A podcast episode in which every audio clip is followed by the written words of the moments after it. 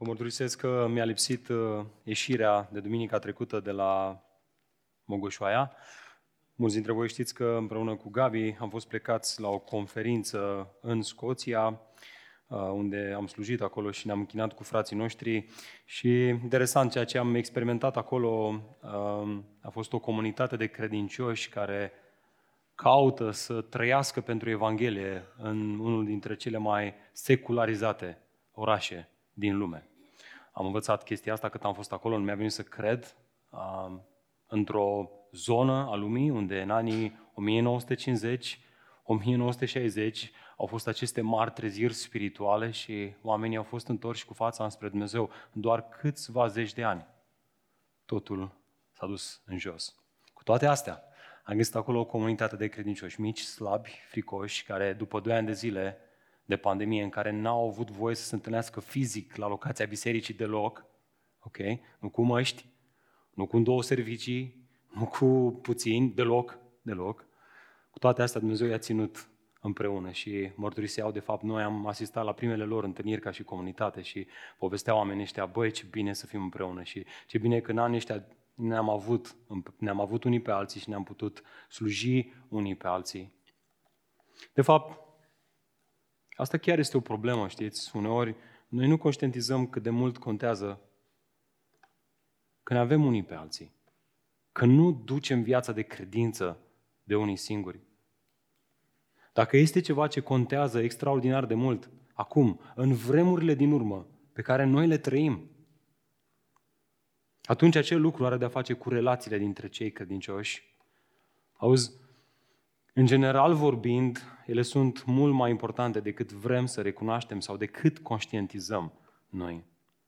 Cu toate astea, ceea ce le poate transforma dintr-o, atenție, binecuvântare într-un blestem este și are de-a face cu coordonatele pe care aceste relații sunt zidite și dezvoltate.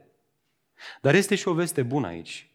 Același lucru este valabil și invers. Ele pot fi răscumpărate chiar și atunci când, din cauza nevegherii, uh, devin un blestem în loc să fie o binecuvântare. Și pot fi răscumpărate și chiar continuate într-un mod în care acestea să ne binecuvinteze, dacă sunt zidite pe coordonatele Evangheliei, Harului lui Dumnezeu. Acesta este mesajul de astăzi, și anume mecanica relațiilor centrate în Evanghelie. E bine, când auzi un astfel de titlu, mecanica relațiilor centrate în Evanghelie, nu poți să nu te gândești la faptul că relațiile dintre noi ar trebui să ne determine să-L predicăm Evanghelia. Mai ales dacă ești ca mine, dacă ai crescut într-o biserică evanghelică, unde ni s-a spus de așa de multe ori, fraților, uitați-vă câte scaune goale sunt, haideți să vorbim despre Hristos. Nu ați auzit asta, câțiva zâmbesc. Ați experimentat asta. Prin urmare, când vorbim de relații centrate în Evanghelie, știm ce trebuie să facem, dar uităm adesea cum facem asta. Sau poate nu uităm, dar influențați fiind de lumea în care trăim, luăm mentalitatea ei și o importăm în relațiile dintre noi. Ascultă-mă, dragul meu și draga mea, relațiile dintre credincioși se dezvoltă pe niște coordonate total diferite de lumea în care trăim noi. Prin urmare, Adesea, din cauza faptului că ratăm să sesizăm asta, pierdem din vedere frumusețea relațiilor dintre credincioși. E bine, ca să ilustrez treaba asta, m-am tot gândit săptămâna asta cum să... cum ceva din viața noastră care ilustrează relațiile dintre noi. O analogie, un exemplu. Și m-am tot gândit și m-am tot gândit și mi-a venit în minte un exemplu, unul pe care cei mai mulți dintre noi l-am experimentat. Vreau să vă întreb, vă mai amintiți atunci când băieții jucau fotbal în curtea școlii? Care era primul lucru pe care îl făceau ei? Ok, aveau minge, lăsați aia. Echipe, exact, bă, facem echipe. Și ce făceau? Stabileau niște capitani, în general cei mai slabi, nu? Nu, cei mai buni fotbaliști, erau capitanii și fiecare și alegea câte un jucător pe rând și așa se formau echipele. Întrebare. Cine rămânea ultimul? Cine? E unul care a fost afectat. Și eu? Și eu sunt unul dintre ei? Eu rămâneam ultimul, eram ăla cel mai slab, nu mă vroia nimeni. Dragilor, vreau să mă ascultați cu mare atenție. Aceasta este o imagine, este un exemplu excelent care ilustrează biserica locală. Noi nu suntem primii aleși, ci suntem ultimii, aia cei mai slabi. Biserica este o comunitate de oameni care au fost aleși nu pentru că sunt jucători buni la fotbal, la fotbalul spiritual, predicarea Evangheliei, ci tocmai în ciuda faptului că suntem slabi, că suntem în tremur, că suntem în lacrimi, că suntem în suferință, noi am fost chemați la Hristos pentru că eram împovărați, pentru că eram prinși în tot felul de slăbiciuni cauzate de natura noastră veche, păcătoasă. El, Hristos, ne-a chemat la El. El, păstorul cel mare, ne-a chemat la El nu pentru că eram bine, ci ne-a chemat ca să ne ridice jugul, să ne elibereze și să fie puterea noastră. Prin urmare, dacă ți iei notițe, notează-ți această idee centrală. Ea este ideea centrală a seriei de mesaje în care intrăm în dimineața aceasta. Ascultă, dragul meu și draga mea, doar atunci când suntem întăriți în relații, relațiile noastre creștine, ascultă, prin slăbiciuni, prin lacrimi și prin suferințe, doar atunci vom fi încurajați cu adevărat să-L mărturisim pe Hristos cu îndrăzneală. Nu prin puterea noastră, ci prin puterea lui Dumnezeu. Câte vreme relațiile dintre noi se formează pe coordonatele afinităților, nepotismelor, când ne place să petrecem timp împreună, îl vom mărturisi pe Hristos, dar nu prin puterea lui Dumnezeu, ci prin puterea noastră. Nu de mirare că în urma noastră nu e așa de mult rod, dar când ne unim unii cu alții în baza suferințelor, slăbiciunilor, lipsurilor, când știm că noi toți am păcătuit și suntem lipsiți de slava lui Dumnezeu și că în ciuda acestui fapt, El, Hristos, ne-a tras la El și ne-a restaurat, a dat povara de pe umeri. Când știm că venim împreună ca unii care am fost morți în păcatele noastre, dar Dumnezeu ne-a răscumpărat. Când vom experimenta asta, asta ne va face curajos să-L mărturisim pe Hristos. Pentru că îl vedem pe Hristos în relațiile dintre noi. Pentru că îl experimentăm în relațiile dintre noi. Prima scrisoare către Timotei Pavel, haideți să ne amintim, îi comunica cât se poate de clar tânărului său ucenic că biserica este ce? Comunitatea credincioșilor, stâlpul și temelia adevărului. Prin urmare, am învățat noi în acea serie că mecanismele bisericii ar trebui să aibă ca prioritate principală ce? Să păzească acel adevăr care i-a fost încredințat. Noi, Biserica M28, prin învățătura apostolilor, redactată în scris în Noul Testament, ne-a fost încredințat acest adevăr. E bine, mecanismele bisericii noastre, tot ceea ce facem noi aici, că vorbim de lucrarea cu copii, lucrarea de închinare, lucrarea de primire, lucrarea de adolescenți mai nou, în toate acestea, mecanismele ar trebui să aibă în vedere apărarea acestui adevăr.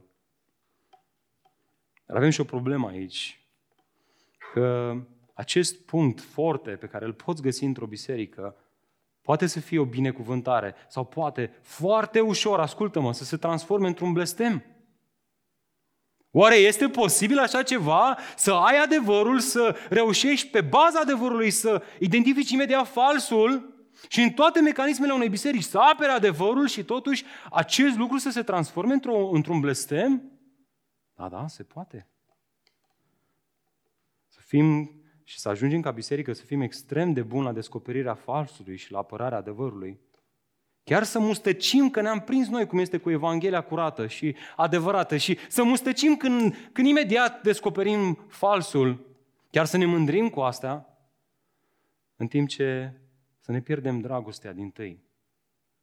Să avem o cunoștință care nu smerește, ci care îngânfă.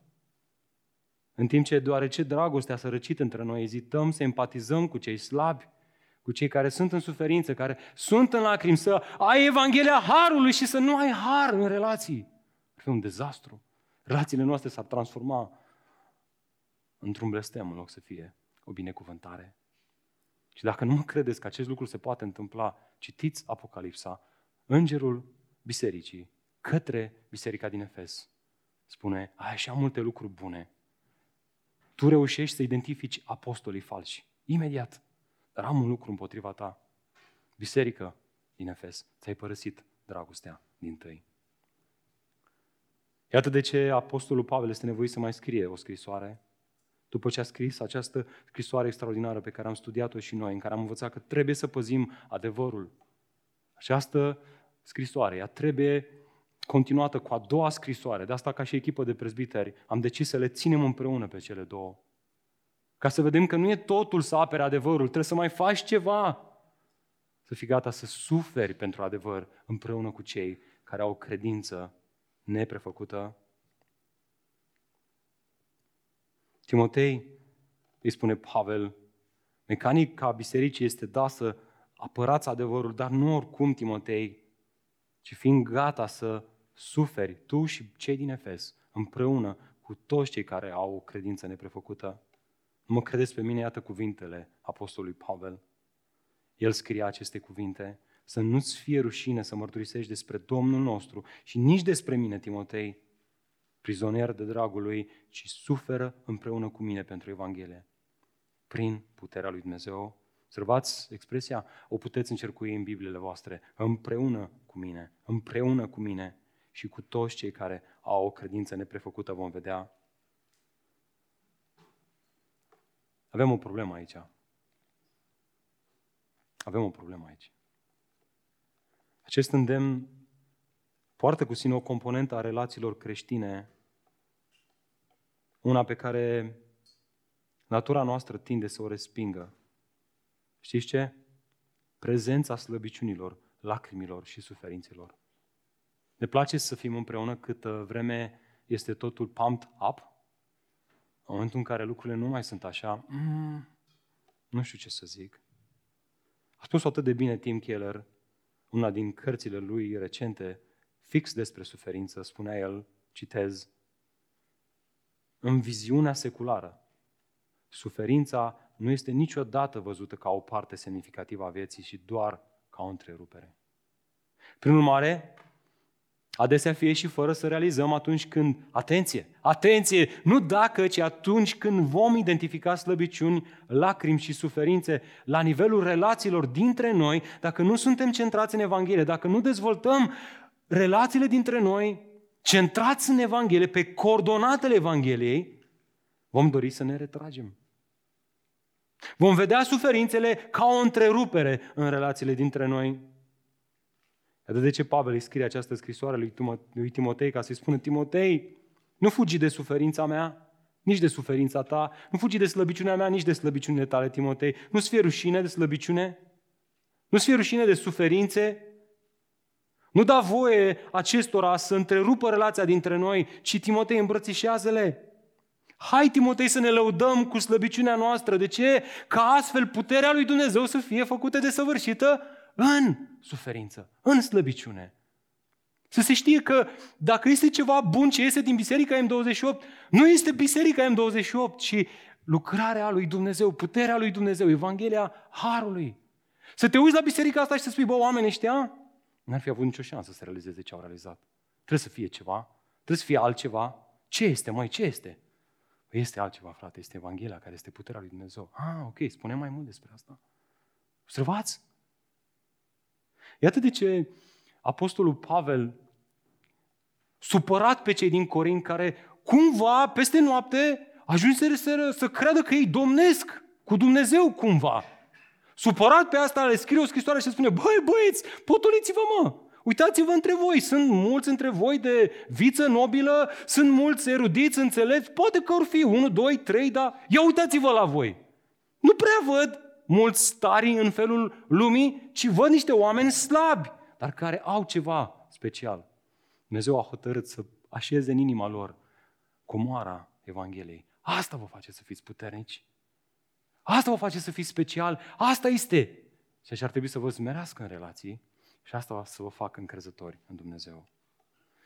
Vreau să vă întreb, oare este posibil să experimentăm și noi astfel de relații? Cred că da, prin puterea lui Dumnezeu. Și avem înaintea noastră această scrisoare, mai scurtă de data asta decât prima, care să ne învețe cum să dezvoltăm relații între noi. A, nu pe coordonatele lumii acestea, ci pe coordonatele Evangheliei. Așa că vă invit să deschidem împreună a doua scrisoare a lui Pavel către Timotei, pentru prima dată în această serie, cu emoție, așa și cu entuziasm, că Dumnezeu ne va vorbi, amin? La capitolul 1 să citim primele versete. Dacă ați ajuns acolo să auzi și un amin, nu de alta, dar vreau să vedeți că ceea ce încerc să vă transmit în dimineața aceasta este de aici, din Scriptură. Și ce nu este din Scriptură, uitați. Eventual să-mi spuneți la final, băi, vezi că aia nu prea era de acolo, nu știu de unde ai luat-o și să mă pocăiesc. Ok? Hai să vedem ce ne spune Apostolul Pavel. Ascultați, Pavel, Apostolul lui Hristos Iisus, prin voia lui Dumnezeu, după promisiunea vieții în Hristos Iisus către Timotei, copilul prea iubit, har, milă și pace de la Dumnezeu Tatăl și de la Hristos Iisus, Domnul nostru.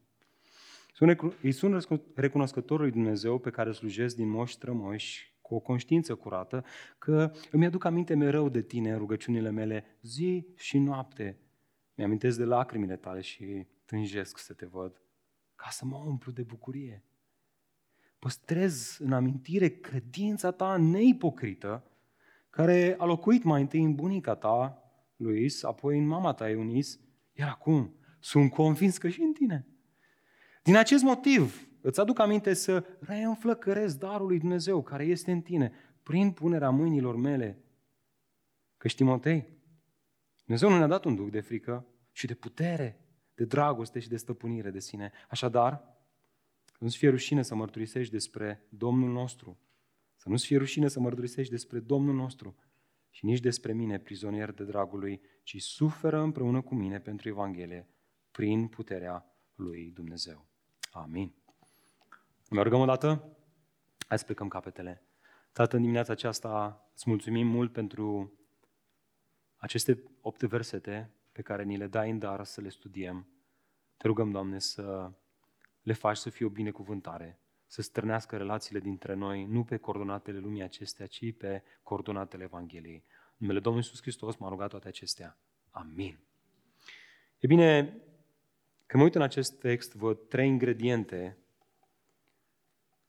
pe care le poți regăsi în relațiile celor care se formează și se dezvoltă pe coordonatele Evangheliei sau fiind centrate în Evanghelie. Haideți să le luăm pe rând. Mai întâi, în primele două versete văd că primul ingredient este acesta. Dacă ți notițe, notează asta. Și anume, dragoste în mijlocul slăbiciunilor.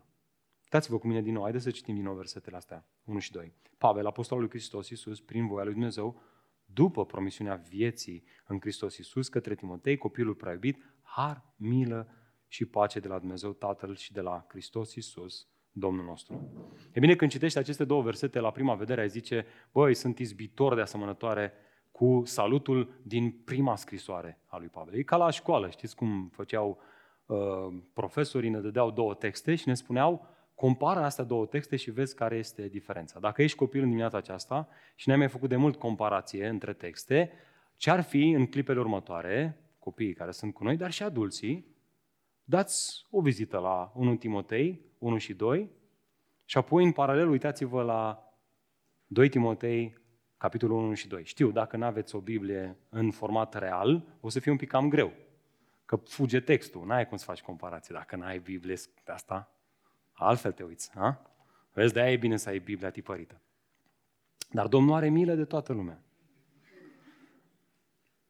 Oare care ar fi diferențele? Ei bine, diferențele care sunt între cele două texte sunt diferențe.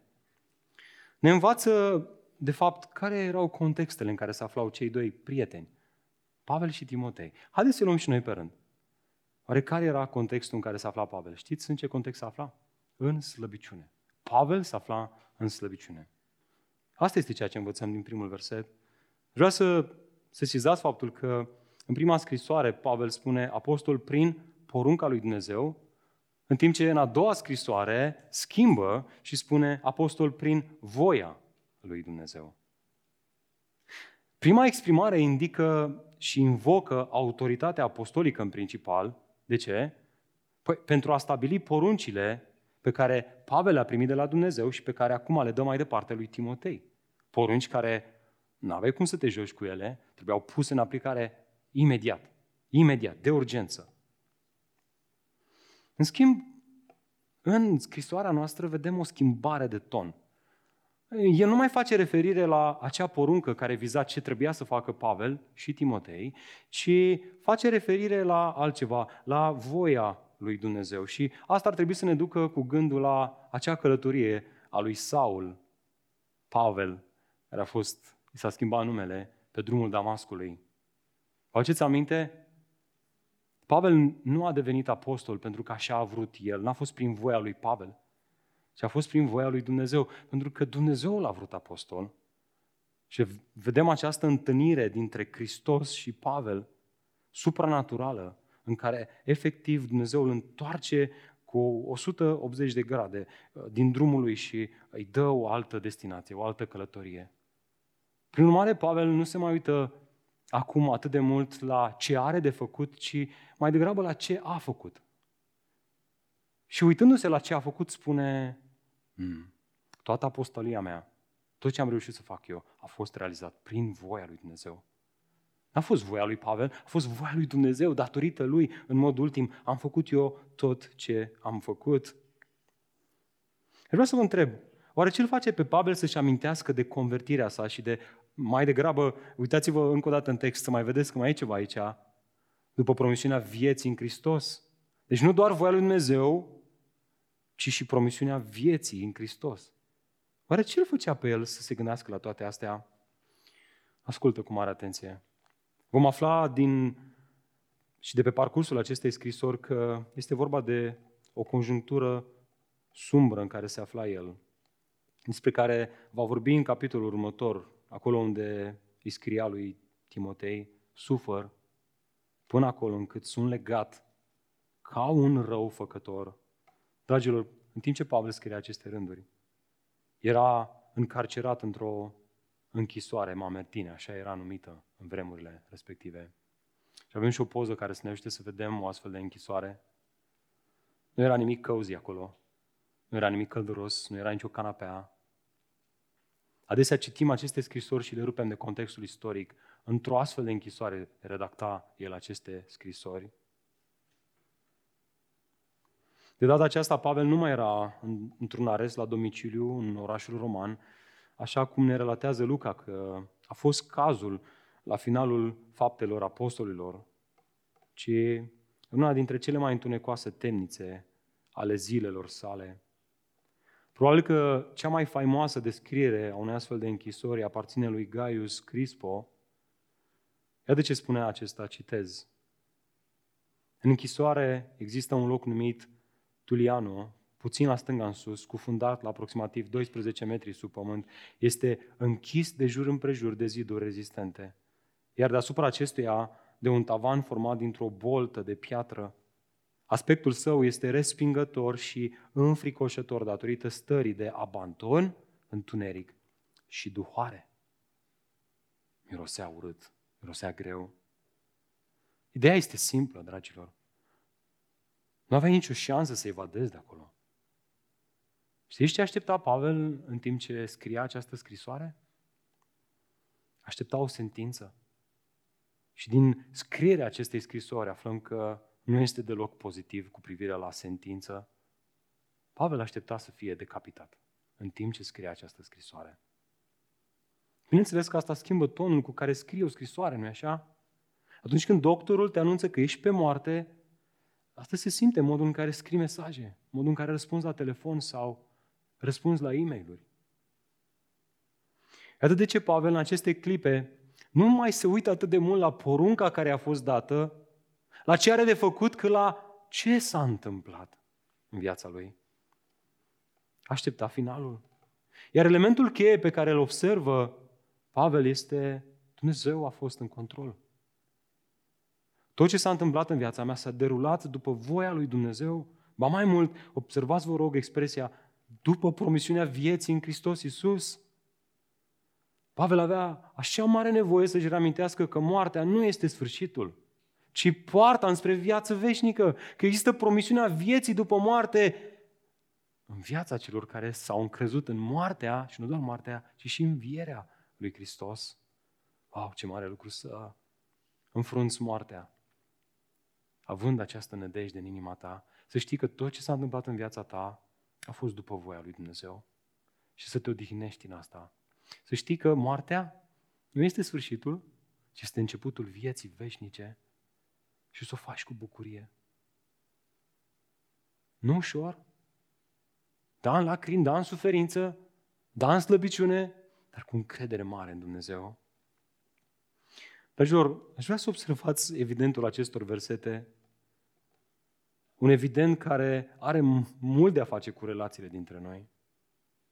Deși Pavel se afla în, cele mai, în cel mai adânc loc în care putea fi un om în viața aceasta, în vremea lui, slăbiciunile sale, descurajarea sa, distanța dintre el și Timotei, circumstanțele nefericite, nu au, întrerupt, nu au întrerupt relația cu Timotei. Deoarece el iubea pe Timotei, chiar dacă se afla în situația în care se afla, el nu se gândea doar la sine, ci se gândea și la camaradul lui de lucrare. Și a zis, oricât de sumbră ar fi situația mea, vreau să iau o hârtie, mă rog, un papirus, și o peniță și vreau să-i scriu un mesaj. Vreau să-i transmit un mesaj fratelui meu de lucrare, Timotei. Vreau să-l încurajez. Observați, situația dificilă prin care trecea nu a întrerupt relația dintre el și Timotei, ci a fost o oportunitate să o întărească, să-l încurajeze, să-i scrie câteva gânduri. Evanghelia i-a amintit că Dumnezeu este în control și fie și dacă moare, el are promisiunea vieții veșnice. Asta le libera de sine, asta îl, îl libera de descurajare și asta îl făcea să nu se mai gândească așa de mult la el, ci să înceapă să gândească la ceilalți și chiar să gândească cum să încurajeze. Vedeți? Când relațiile noastre se dezvoltă pe coordonata Evangheliei, chiar și atunci când circunstanțe dificile vin în viața noastră, asta, ele, circunstanțele, nu vor întrerupe relațiile dintre noi. Amin? Wow! Și poate că citești gândurile astea și spui, ok, Pavel era în slăbiciune. A, înseamnă că Timotei era bine de tot. Nu chiar. Haideți să vedem contextul în care se afla Timotei. Știți că Timotei se afla și el tot în slăbiciune.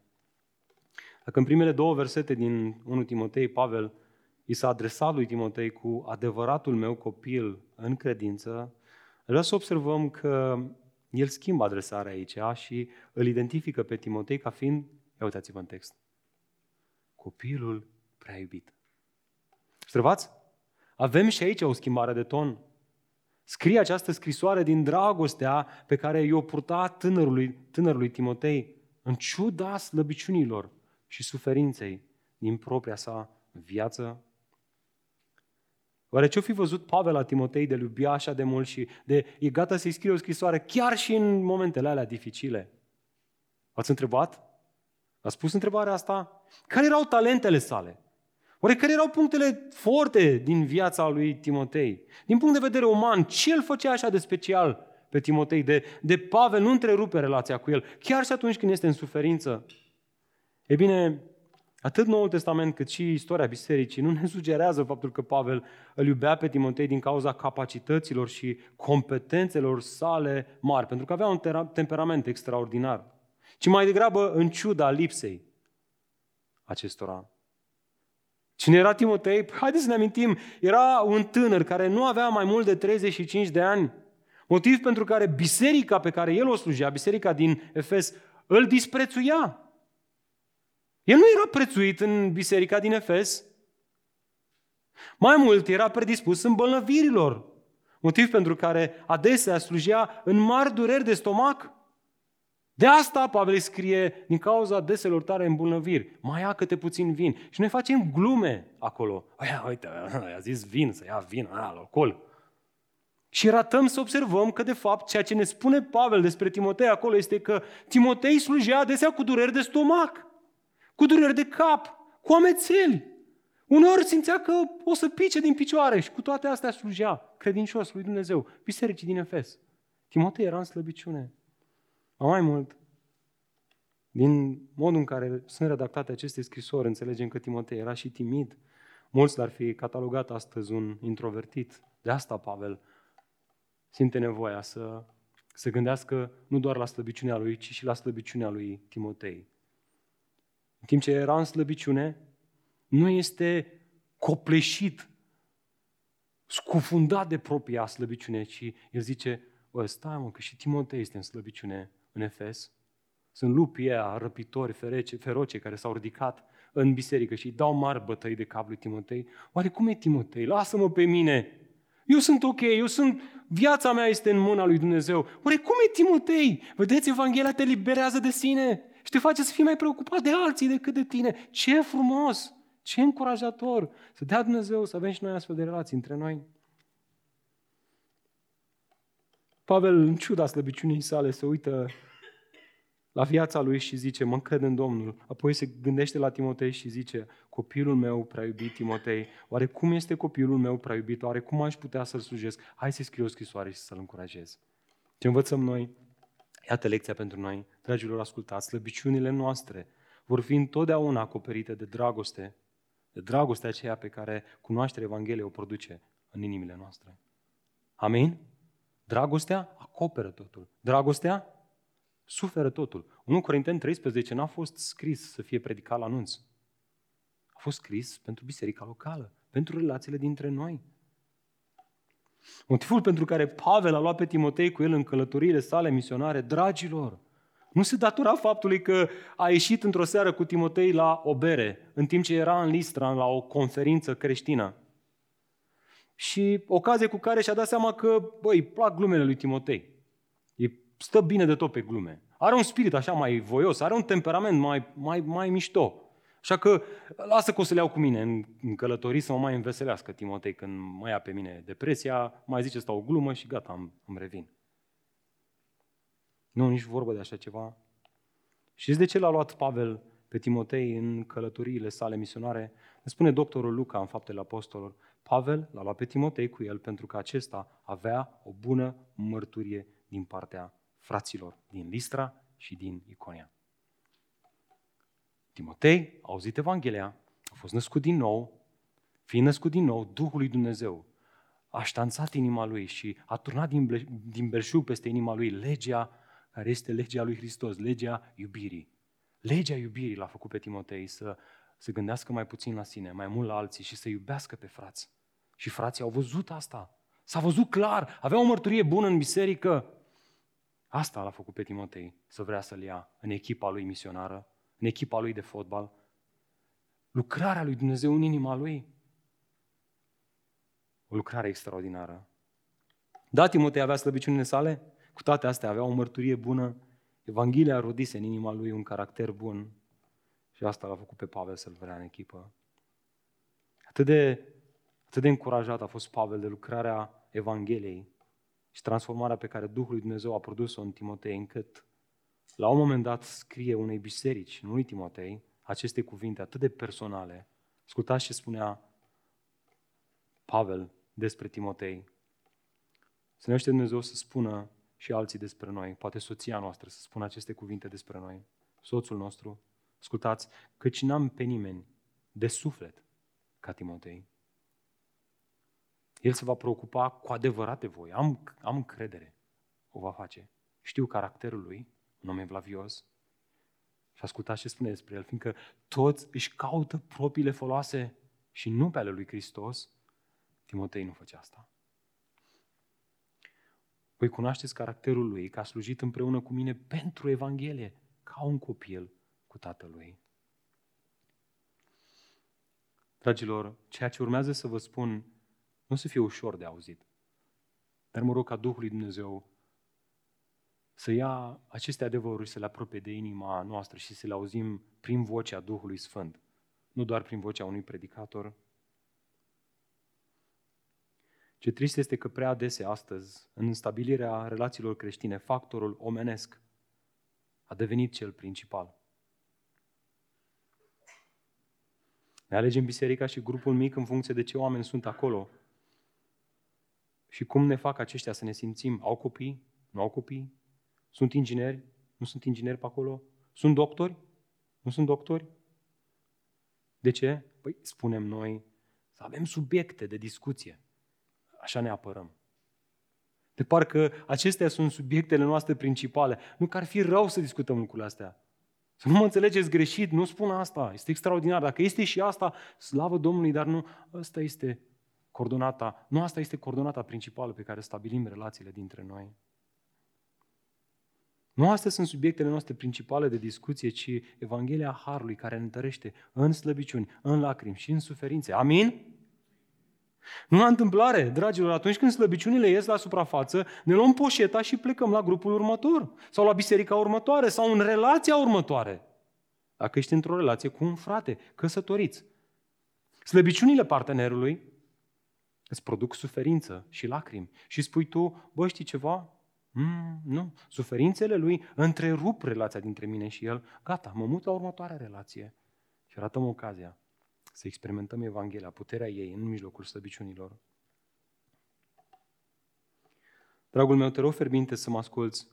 Slăbiciunile pe care le experimentezi chiar acum în căsnicia ta, în grupul tău mic, în relațiile pe care le ai cu alți credincioși, nu sunt un pretext să întrerupi acea relație. Asta e o veste bună.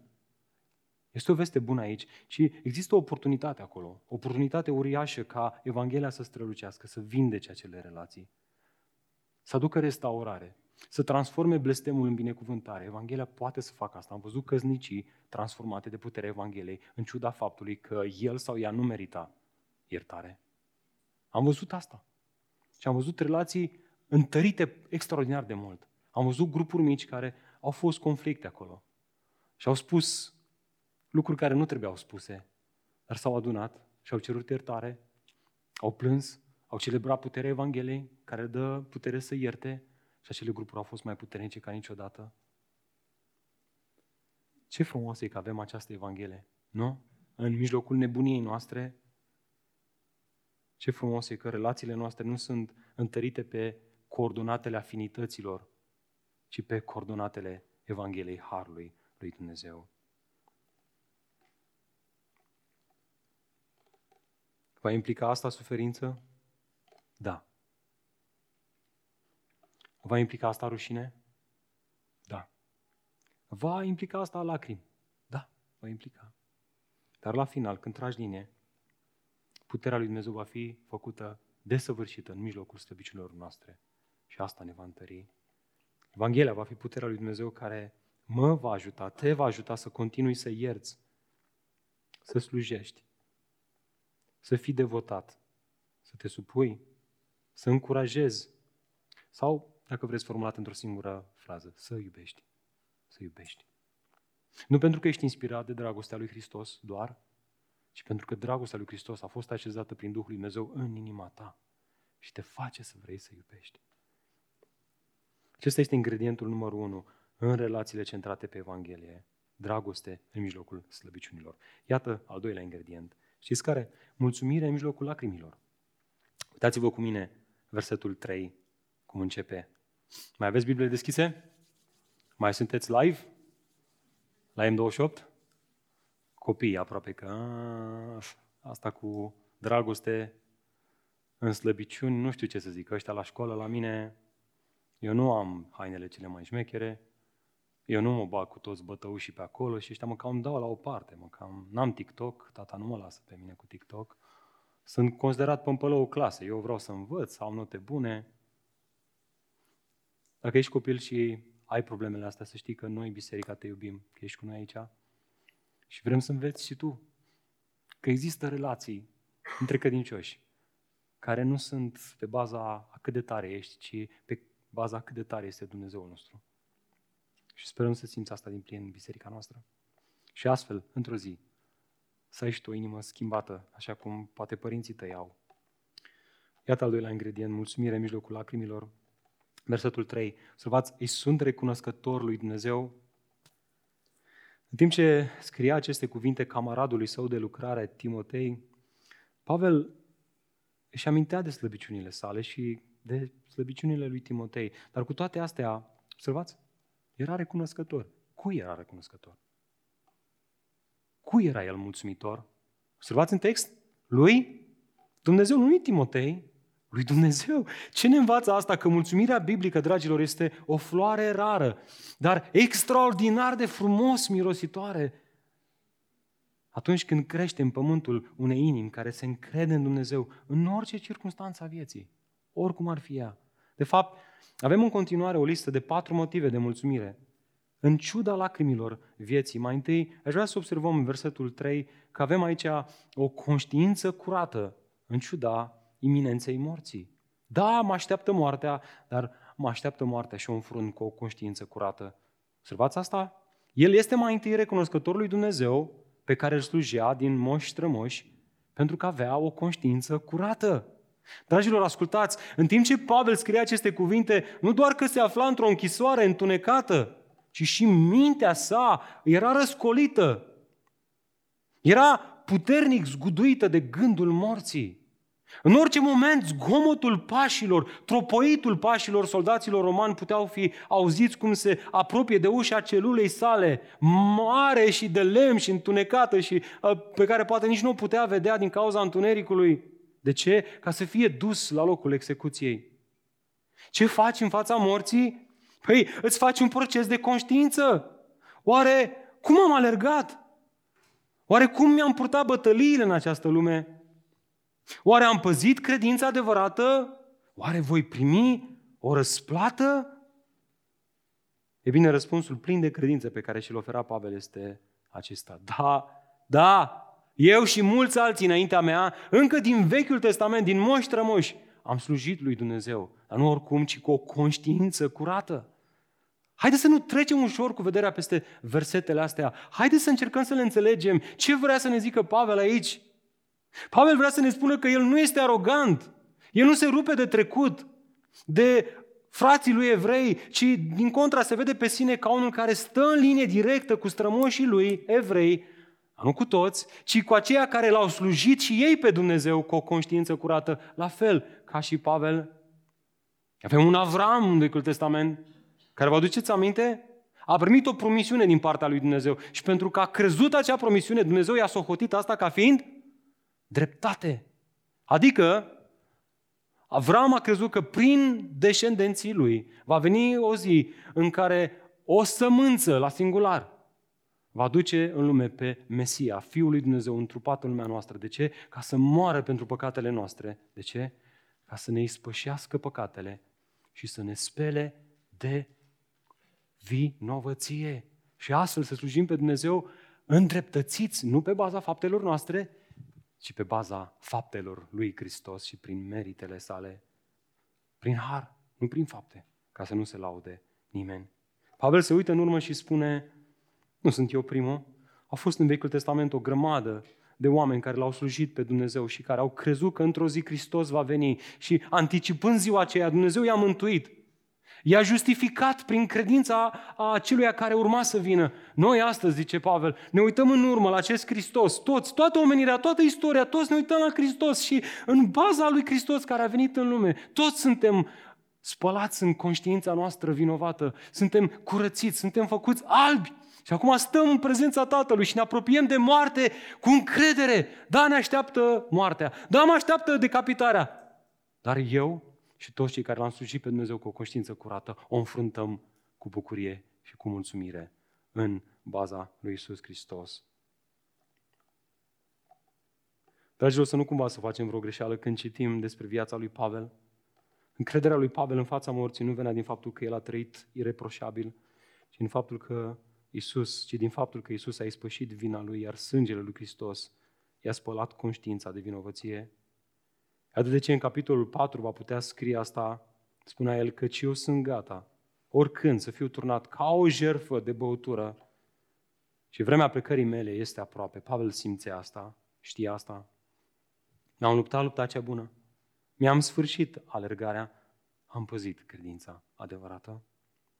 De acum înainte mi este păstrată ce anume? Observați? Coroana dreptății neprihănirii, justificării înaintea lui Dumnezeu prin credința în Hristos, pe care mi-o va da Domnul, judecătorul ce drept, în ziua aceea și nu numai mie, și și ție, fratele meu drag, și tuturor celor care au iubit venirea Domnului. Dragilor, coroana dreptății este primită de credincioși doar prin credință în faptele lui Hristos, nu prin faptele credinciosului. Alergarea lui Pavel nu a fost să-și câștige dreptatea prin eforturi proprii și să păstreze curată această doctrină, această încredere că neprihănirea vine doar prin Hristos. Doar prin Hristos. Doar prin Hristos. În ziua aceea când vei sta înaintea judecătorului cel drept, există un singur lucru care te va îndreptăți și care te va primi în veșnicie. Și acela este ceea ce a făcut Hristos. A murit și a spălat păcatele tale. Și astfel, vinovăția noastră este vindecată. Nu știu de ce am impresia că vă uitați la mine de parcă vorbesc limbi străine. Dacă te încrezi că vei putea sta în ziua aceea înaintea lui Dumnezeu și să te apri cu ce ai făcut în lumea asta, ai toate motivele să tremuri în fața morții. Ai o conștiință încărcată de vinovăție. Însă Evanghelia, dragul meu, vrea să te elibereze de asta. Și vrea să spună că conștiința ta poate fi eliberată prin credința în Domnul Isus Hristos. Însă, ești tânăr, nu? Ai 30 de ani. Tu nu ești în cazul lui Pavel. Frate, serios, uite-te la mine, sunt la M28 pe un scaun aici, e liniște. Nici măcar nu e război la noi în țară, la vecin, nu la noi. Nu mă așteaptă moartea, frate. Și în cazul în care vine război, deja mi-am făcut planurile. Am și unde să fug. Sunt ok, viața mea este asigurată. Nu mă așteaptă moartea. Ești tu așa de sigur că nu te așteaptă moartea? Știi tu ceasul? Când va bate ultima secundă în viața ta? Știi tu? Săptămâna asta, mulți dintre noi care am auzit, am fost șocați de faptul că băiatul fratelui păstor Cătălin Baciu de la Biserica 43 a fost a slujit la noi la biserică. A murit. La doar 27 de ani. Acum o lună a aflat că are cancer limfatic, s-a stins. Pur și simplu, n-a mai fost nimic de făcut. A lăsat în urmă o soție cu o fetiță de trei ani de zile, de care auzi, Dumnezeu se va îngriji. Pentru că Dumnezeu e suveran, el știe. El știa că se va întâmpla asta, se va îngriji de această mamă văduvă. Așa face Dumnezeu, se îngrijește. Am vorbit cu cineva de acolo și mi-a zis, Ionuț, așa-l cheamă, a rămas necântit în încrederea lui în Domnul până la capăt. L-a binecuvântat pe Dumnezeu și a cântat bunătatea lui pe patul de spital până la ultima suflare. S-au minunat doctorii. De ce? Pentru că avea Evanghelia de partea lui. De ce? Pentru că se încredea că are o conștiință spălată de vinovăție. De ce? Pentru că știa că moartea este intrarea în veșnicie. N-a lăsat în urma lui o biserică în doliu, a lăsat în urma lui o biserică încurajată de mărturia lui. Vedeți?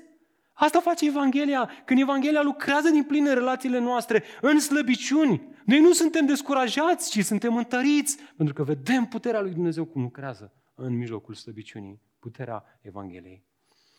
Mai sunt încă trei motive aici. Mai întâi, mai apoi observați, avem aici o relație apropiată în ciuda distanței. Observați că spune Pavel că mi-aduc aminte mereu de tine în rugăciunile mele zi și noapte. Da, erau la distanță, undeva la vreo 1667 de kilometri și vreo două mări despărțea pe cei doi. Cu toate astea, distanța nu-l oprea pe Pavel să fie mulțumitor. Da, distanța ne-a produs lacrimi, dar cu toate astea, în mijlocul distanței, eu mă pot ruga lui Dumnezeu și pot să mulțumesc lui Dumnezeu pentru camaradul meu de lucrare. Ascultă, rugăciunile sunt extraordinare pentru noi la nivelul relațiilor. Nu este nimic altceva care să întărească rugăciunile dintre noi decât atunci când începem să ne rugăm unii pentru alții. Știu, este o armă ruginită pe care mulți dintre noi am lăsat-o jos, dar ce ar fi ca biserică să fim încurajați să luăm această armă și să o exersăm zi și noapte în relațiile dintre noi. Și știți ce se va întâmpla în timp ce eu o să încep să mă rog pentru Iosua, pentru, nu știu, Nicu, pentru Robert, pentru Andrei? Că nu știu pentru ce să mă rog, că nu știu ce să cer, că nu știu ce să mulțumesc. Asta mă va face să fiu mai atent la frații mei. Începe să te rogi pentru soția ta mai mult, pentru soțul tău, pentru copiii tăi. Roagă-te mai mult pentru cei din grupul tău mic.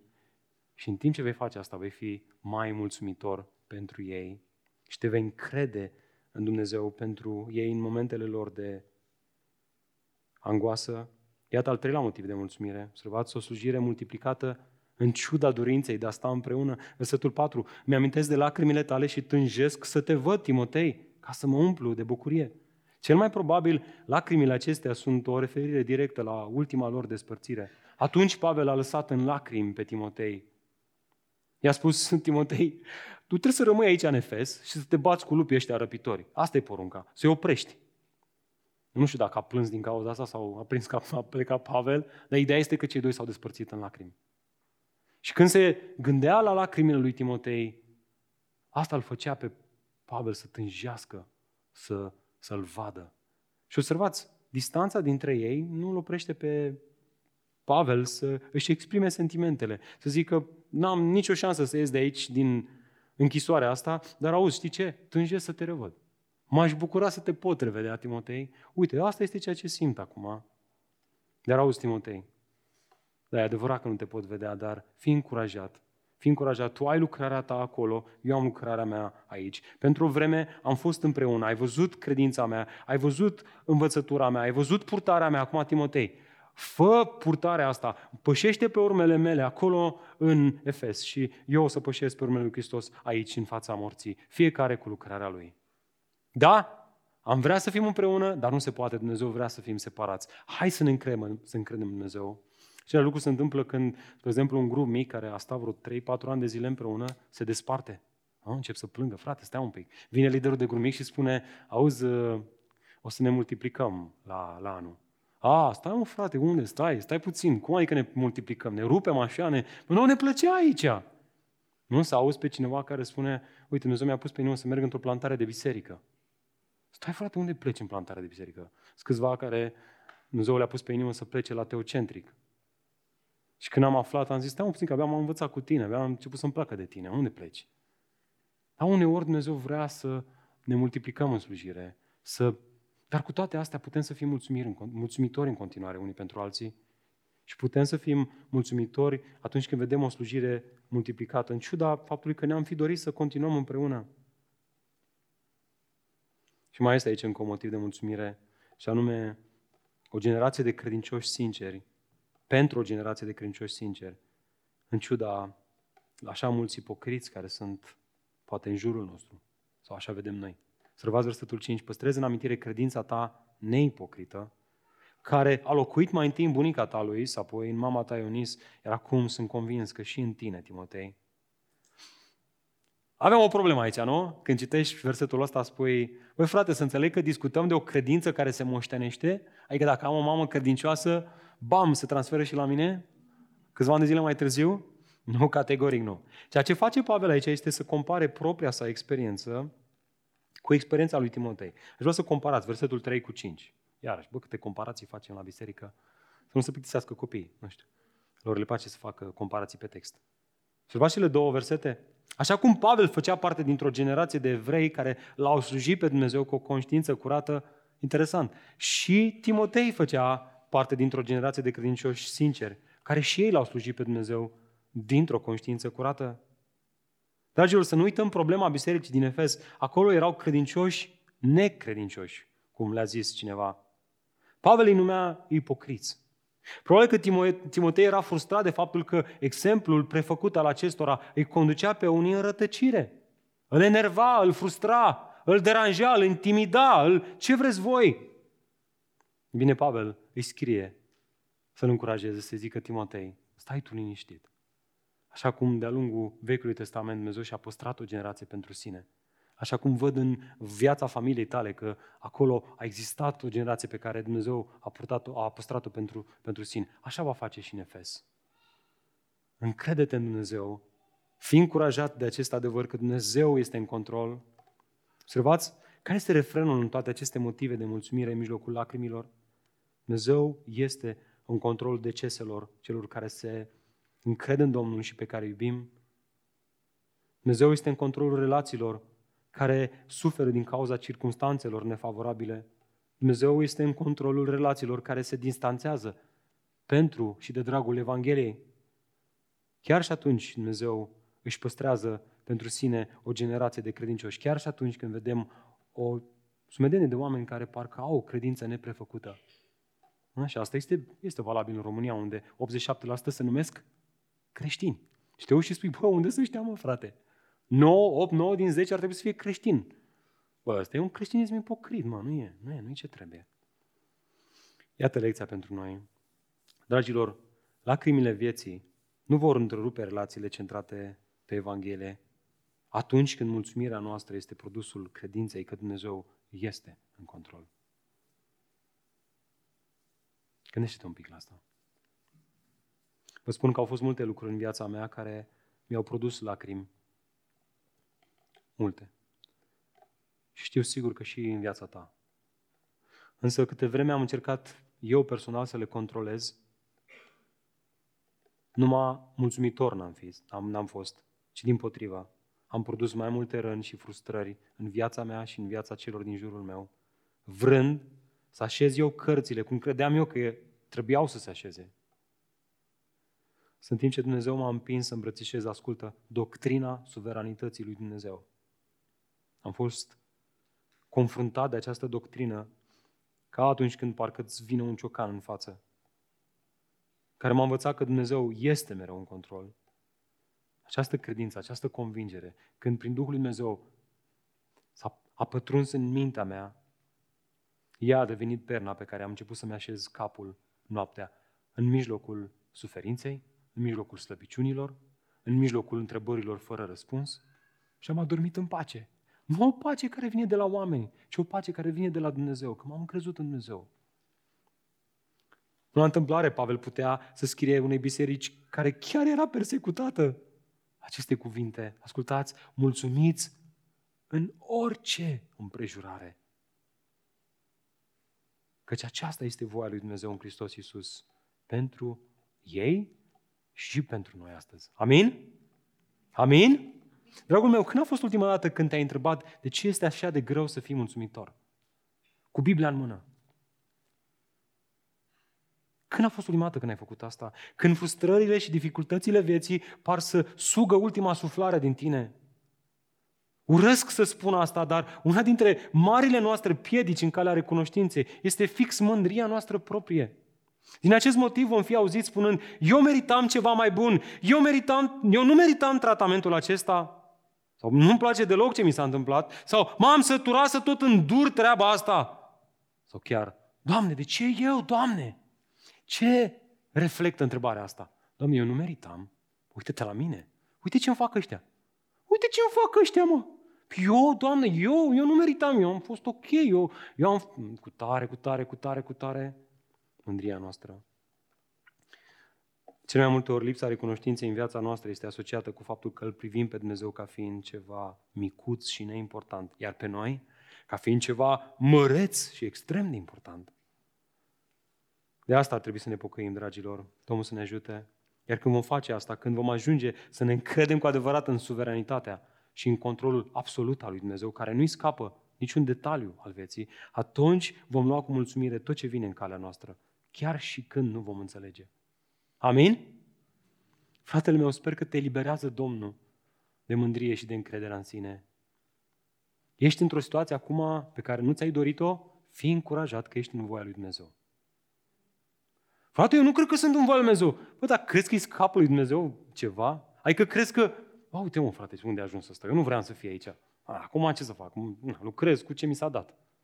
Poate fi Dumnezeu vreodată surprins? Niciodată. De asta Pavel se uite și zice, bă, am fost și bătut, am fost și pe mare, am fost și scuipat, am, bă, dar ce nu mi s-a întâmplat? Dar mă uit la finalul vieții și tot ce s-a întâmplat, s-a întâmplat prin voia lui Dumnezeu. Și mă bucur, mă, frate, mă încred în voia lui Dumnezeu pentru viața mea. E bine, când asta va deveni un ingredient în cadrul relațiilor dintre noi, când vom vedea credincioși care vor suferi, vor fi în slăbiciune, vor fi în lacrimi, dar care vor spune, sunt recunoscător lui Dumnezeu, chiar în mijlocul acestora, atunci vom fi întăriți să-L măturisim pe Hristos. Că vom vedea puterea lui Dumnezeu în mijlocul slăbiciunilor și vom spune, avem un Dumnezeu mare. Avem un Dumnezeu mare. Iată acum și ultimul ingredient. Și anume încurajare în mijlocul suferinței. Observați versetul 6? Uitați-vă cu mine. Mai sunt câteva lucruri aici pe care aș vrea să le sesizăm. Aveți textul deschis? Observați, din acest motiv. Ascultă, lui Timotei era imposibil să înțeleagă îndemnurile practice care urmează să fie date aici, fără fundamentul și fără a ceea ce s-a afirmat deja în versetul precedent.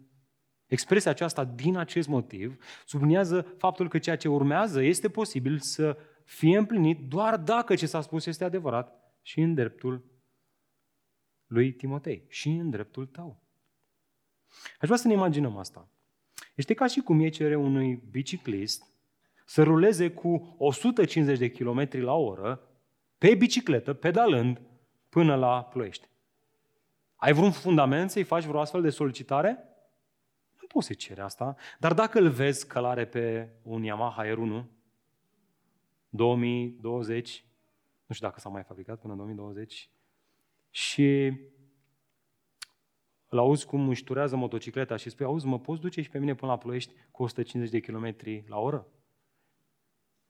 Există o solicitare pertinentă? Există, nu? Există un fundament. Are motocicletă. Motocicleta prinde viteză, deci ar putea să mă ducă dacă vrea să facă asta. E bine, același lucru face și Pavel aici. Mai întâi stabilește fundamentul și abia apoi enunță încurajarea. De fapt, așa funcționează Noul Testament. Toate imperativele Noului Testament vin din niște indicative. Trebuie mai întâi să fii ca să faci. Ca să iubesc, trebuie să fi fost iubit de Hristos și să am legea lui Hristos în inima mea. A cere cuiva să sufere pentru Evanghelie, ascultă-mă, a cere cuiva să sufere pentru Evanghelie, în timp ce el este un credincios necredincios, un credincios ipocrit, prefăcut, este ca și cum îi cere un biciclist să meargă cu 150 de kilometri până la Ploiești. E imposibil. E imposibil așa ceva. Să vedeți acum cum vin împreună versetele 5 și 6, deoarece Pavel credea că Timotei avea o credință neprefăcută. Îi putea oferi acum două încurajări practice în mijlocul suferinței. Încurajări care sunt și pentru tine, fratele meu drag. Dacă ești în suferință, în slăbiciuni sau în lacrim, dacă nu ești reține, asta ai nevoie de ele, vei fi într-o zi, vei trece pe acolo. Iată prima dintre ele. Atunci când treci prin suferință și atunci când iubești Evanghelia și ai o credință sinceră, autentică, primul lucru pe care trebuie să-l faci este să-ți amintești că nu slujești prin propria putere. Amin? Versetul 6.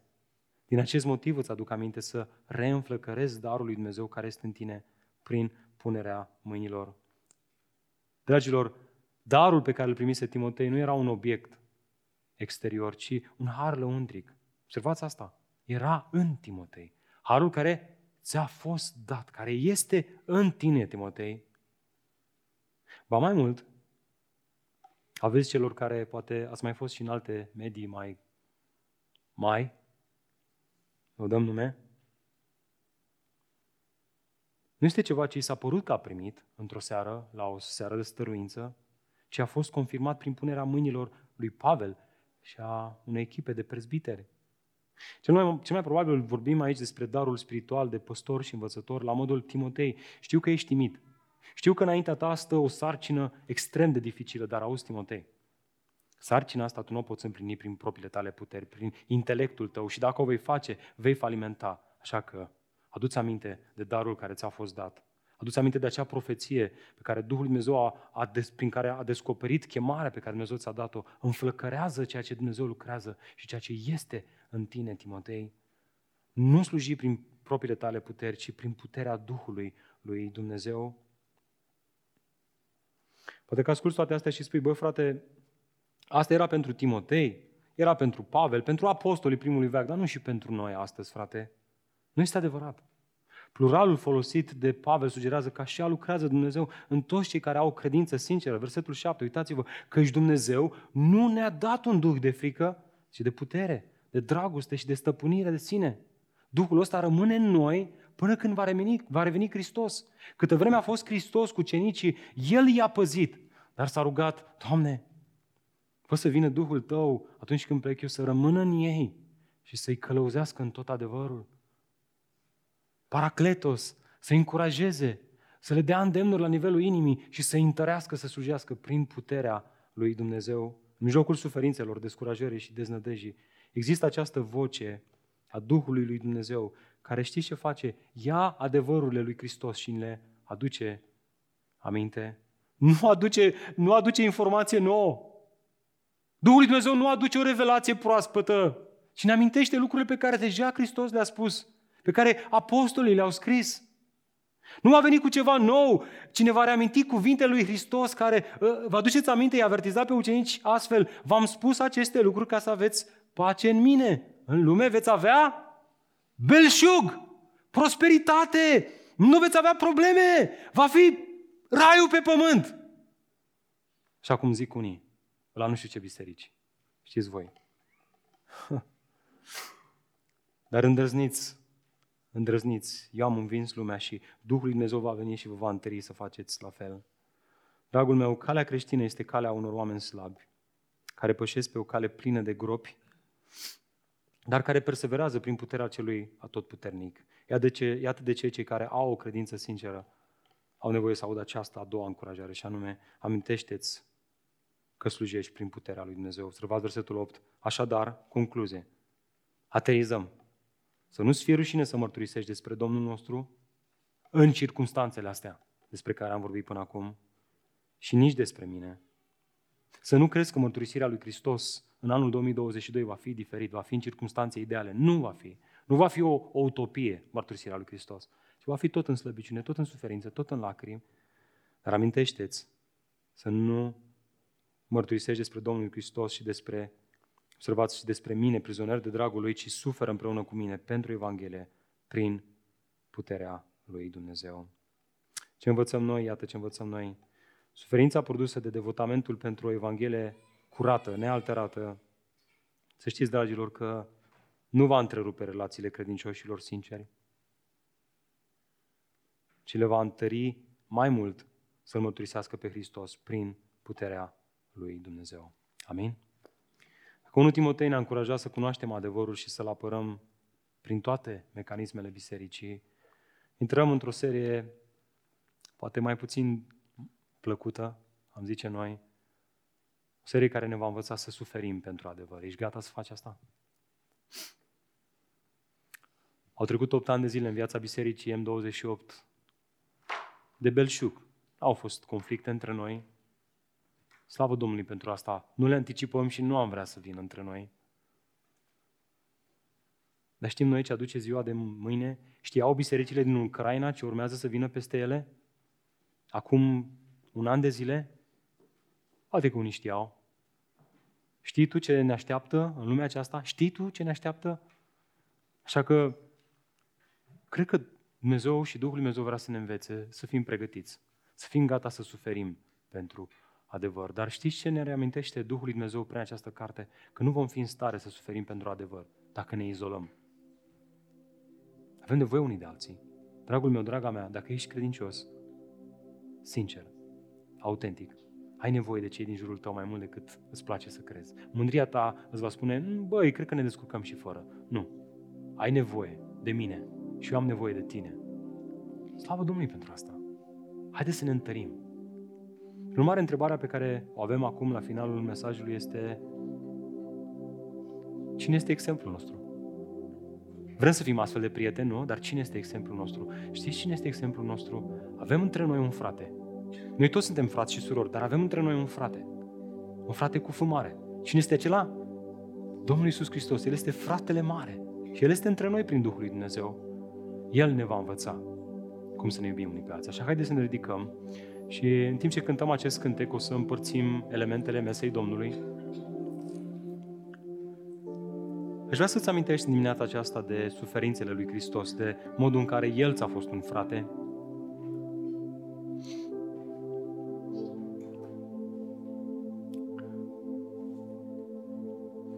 S-a retras El vreodată din relație cu tine, Domnul Iisus Hristos?